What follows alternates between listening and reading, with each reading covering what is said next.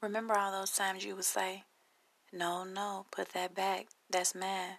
However, before the day would end, you'd change your mind and say, Go ahead and take it. That's fine.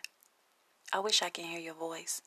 If I ever had to choose, bringing you back would be my first choice. Bored. Always trying to find something to do.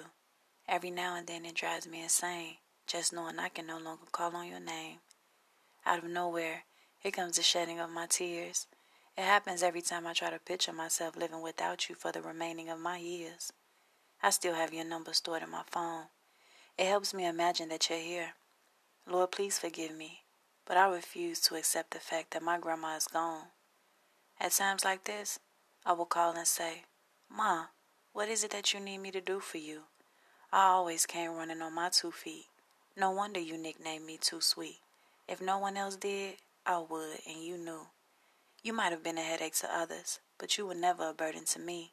With you, it was impossible for me to be through.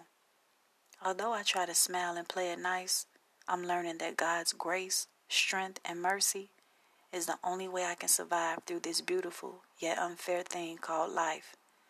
Too much to gain, so I take my time as I slowly digest this never ending pain. I understood the meaning behind there's a time and a place for everything. Until that time and place came when God called you home, my whole comprehension of that meaning changed. Lost, so I panicked.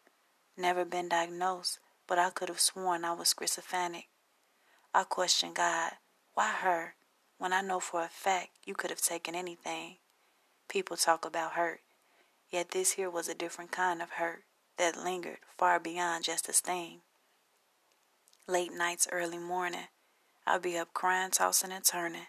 I know God make no mistakes, but this just don't feel right. It's all wrong. Lord, please forgive me, but I refuse to accept the fact that my grandma is gone.